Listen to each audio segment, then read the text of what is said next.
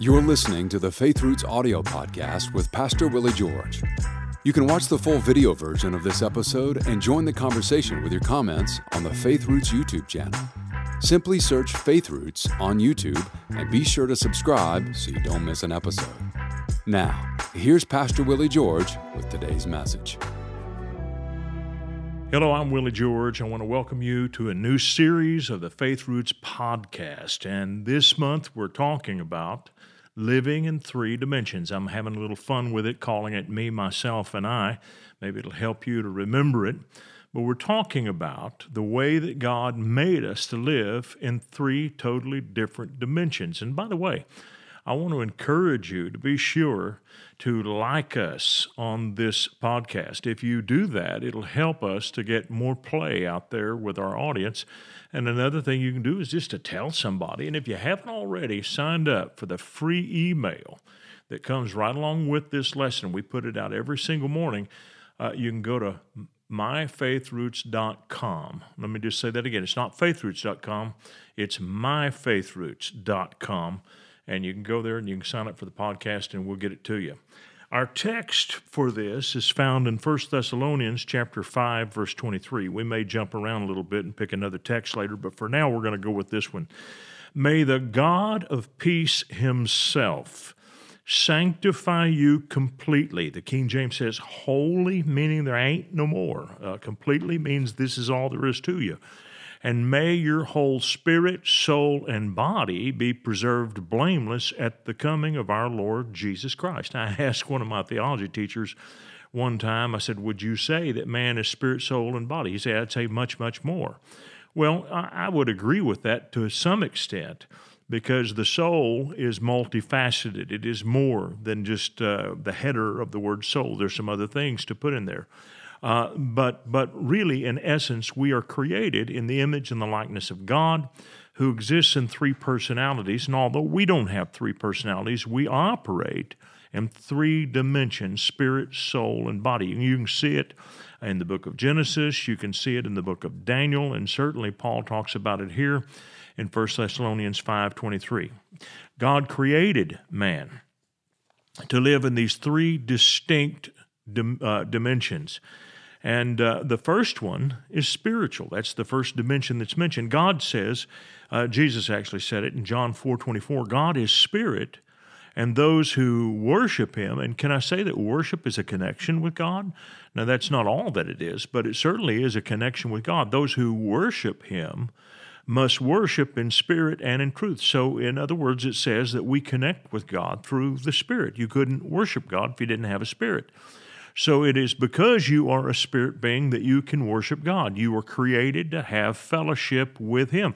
Can't imagine God creating someone to have fellowship with that He did not give them the same level of communication that he himself operates on. I didn't say that we're on God's level, but we have to be in the same dimension as God to be able to communicate with him. And that's the spirit dimension. God is spirit, and those who worship him must worship in spirit and in truth. So, if God is spirit, then spiritual beings are not wispy, ethereal, less than real forms. And a lot of people have that idea that spiritual things are fuzzy, hazy, but it's a very real and a very distinct world. Now, it may seem a little bit ethereal and fuzzy to us because we're so wrapped up with this world that we have a very difficult time seeing into the spirit world. Um, you know, one of the things I've learned about white-tailed deer is how much their eyes are adjusted to uh, the nighttime. They can really see. Uh, for instance, a full moon, they see that as daylight. And it's because they have an amazing number of rod cells. We, on the other hand, as human beings, we have an amazing number of cone, uh, of cone cells. And our cone cells allows us to see all these subtle little nuances in color that, uh, say, a deer cannot see. So he's got better low light vision than we do, but we've got better daytime and color vision than he does. And that's why, uh, for instance, a man could wear, or a woman either, uh, could wear hunter orange to the field. And the deer doesn't see it because the deer's eyes can't pick up the difference between green and that hunter orange. Those two things are uh, uh, very similar in the way that he sees the color spectrum. Now, don't ask me how they found that out, but they must know that. So the point I want to make is that that God is real and spiritual things are very real. And while they may be hazy to us, it's not because they're not real or not very genuine. They are very powerful. In fact, they're even more real than the world that we live in because this world, the material world that we know and function in, was created by God, who is a spirit from the spirit world. So, spirit world came before the natural world. Now, what we also see is that people's identities, human identities, are so very real that even after we die, uh, we are recognizable. And I'm going to read to you a story that Jesus told to his followers out of the Gospel of Luke, chapter 16, verse 19. There was a certain rich man. I don't believe this was a parable, I think it was a true story because he used the word certain. There was a certain rich man who was clothed in purple and fine linen, fared sumptuously every day. But there was a certain beggar named Lazarus, full of sores, who was laid at his gate and desired to be fed with the crumbs which fell from the rich man's table. Moreover, the dogs came and licked his sores. So it was that the beggar died and was carried by the angels into Abraham's bosom. Now, this was a part of the earth in the underworld where there was no torment. It was also called paradise, and it's where people went before Christ died on the cross and where he, before he was raised from the dead. This rich man also died and was buried. There's no mention of a great funeral for the, the beggar, but there is a mention of a funeral for the rich man, and you know it had to be grand. Uh, the Bible says, The rich man hath many friends. And being in torments in Hades, he lifted up his eyes, and he saw Abraham afar off and Lazarus in his bosom. And he cried, and, and, and, and bosom means God, he's wrapped up, he's under the care of Abraham. So it's a, a very descriptive word, and uh, meaning that the covenant God made with Abraham is the basis of righteousness for all who came between Abraham and Christ, and really even those who came before Abraham. God looked forward to Abraham to be the one whose covenant would cover those who would trust in him before Christ. All right, now, he cried out and he said, Father Abraham, have mercy on me and send Lazarus that he may dip the tip of his finger in water and cool my tongue, for I'm tormented in this flame. So he was able to recognize Abraham and he was able to recognize the beggar. So he still had his identity. So his faculties were intact. His spirit and his soul together existed there. And so the only thing that did not exist in that other realm was his physical body, and it was on the surface of the earth, waiting to be dealt with at a later time. But the Bible teaches that we are beings who will know each other in the next life. Paul said this in 1 Corinthians chapter 13 about the next life. He said, Then shall I know, even as also I am known. In other words, he said, just as God knows me, and knows me very well, and people on that other side, they know us. The Bible says we're surrounded with a great cloud of witnesses, Hebrews chapter 12. So these people recognize us, they know us, and in the next life, we are going to know them. We'll see them and know them. Now, for this reason, God came, or Jesus came, to deal with the most important part of man, the part of man that needs to be fixed, and it is the spirit of man. Now, in Mark chapter 7, verse 20 and 21, 22, 23, Jesus said, What comes out of a man that defiles a man? For from within, out of the heart, of men proceed evil thoughts, adulteries, fornications, murders, thefts, covetousness, wickedness, deceit, lewdness, an evil eye, that means stingy, blasphemy, pride, foolishness. All these evil things come from within and defile a man. Jesus said that it is from the heart that people are messed up. But man's heart was wrong because he was cut off from the life source. His spirit was cut off from God in the Garden of Eden when Adam and Eve sinned. And that's why they had no life. And that's why there's this death coming out of their spirit. And all these horrible things murders, evil thoughts, adultery, all of that stuff that's coming up out of the heart here in the Gospel of Mark, according to Jesus, this stuff comes because the heart was cut off from God.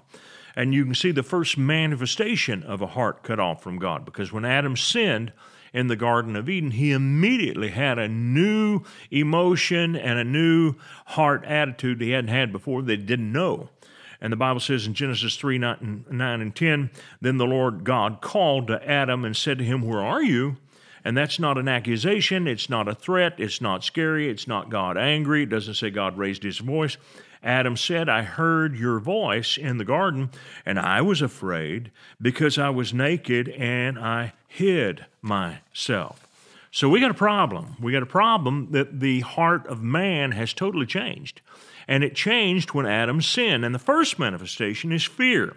And uh, fear is the mother, it is the parent of all the other bad things. People murder because they hate, and they hate because they fear. And so fear produces all of these other things. People are stingy. Why? They're fearful. They're fearful they're not going to have enough. So they're stingy and they are willing to cheat others. Uh, to get what they want because they are afraid, and Satan has manipulated their fears, and their hearts are all wrong. These hearts are pumping out these negative attitudes. So you gotta be changed. So Jesus comes right to the heart of the matter. Here's what Jesus said to Nicodemus, who was a ruler of the Jews. He said, Most assuredly, I say to you, unless one is born again, he cannot see the kingdom of God. Meaning you're blind. You can't see spiritual things until you're born again. You know, I tried to read my Bible before I became a believer in Christ, I couldn't make heads or tails of it. But the moment, I'm, I'm, talking about within a couple of days of when I received Christ and went home and opened up my Bible, I was blown away at things that made sense to me, that I could see that before I could not understand. Now, Nicodemus, the man who came to Jesus, to whom Jesus said, You must be born again, he asked this question How can a man be born when he's old? Can he enter a second time into his mother's womb and be born? Now, this tells us how natural people think. He's thinking only in terms of natural birth, and he's asking this ridiculous question Am I going to go back into my mother's womb to be born again? How do we do that? It never dawned on him that Jesus was talking about new birth in another dimension. So Jesus answers, and he said, Most assuredly, I say to you, unless one is born of water and of the Spirit, he cannot enter the kingdom of God. Now, listen to this that which is born of the flesh is flesh. He said, So the body you got from your mother is your physical body, but that which is born of the Spirit is spirit. I'm telling you that when you're born again, you are born again in your spirit. Now, this is a literal rebirth. And it is not symbolic at all. It is every bit as literal as if you did get a brand new body, because Jesus called this a total remake, a total new birth. And it's spoken of like that all over the New Testament. Colossians chapter 2, verse 10.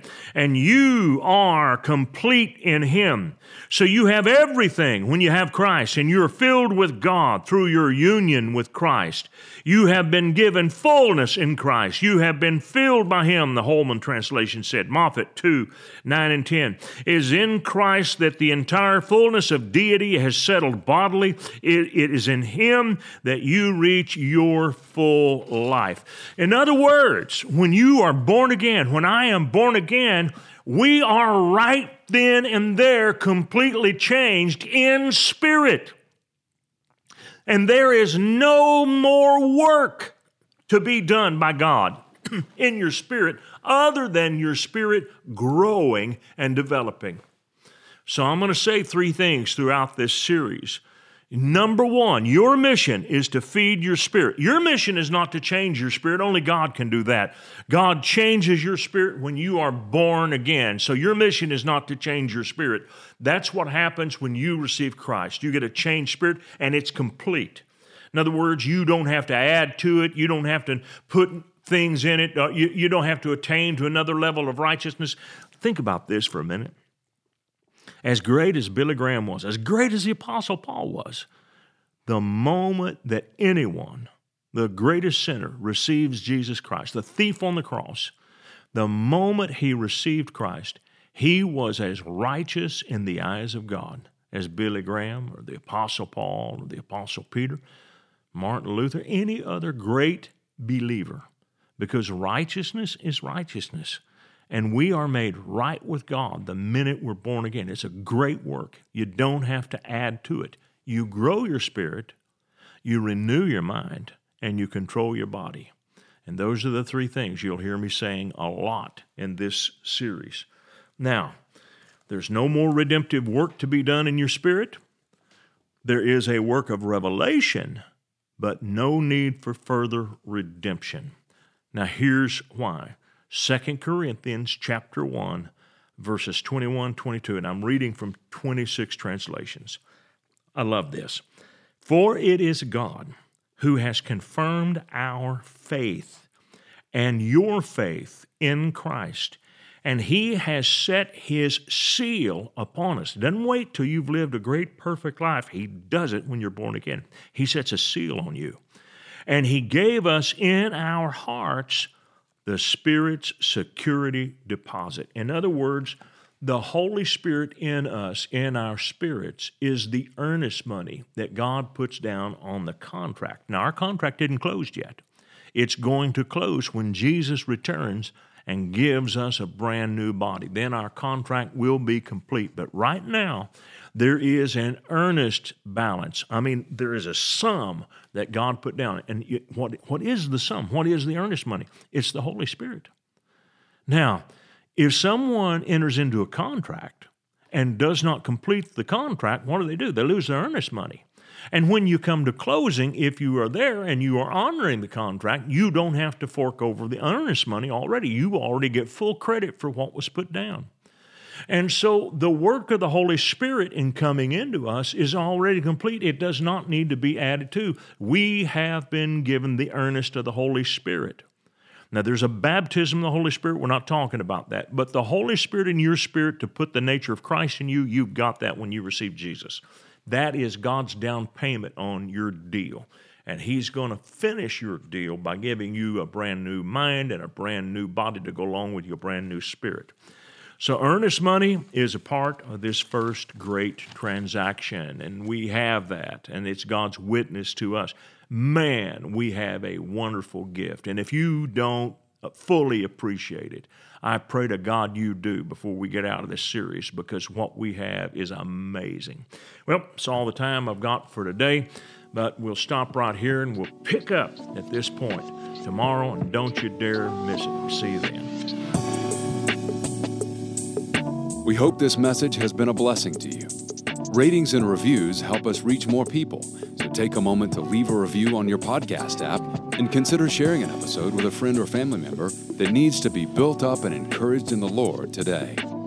Thank you for listening.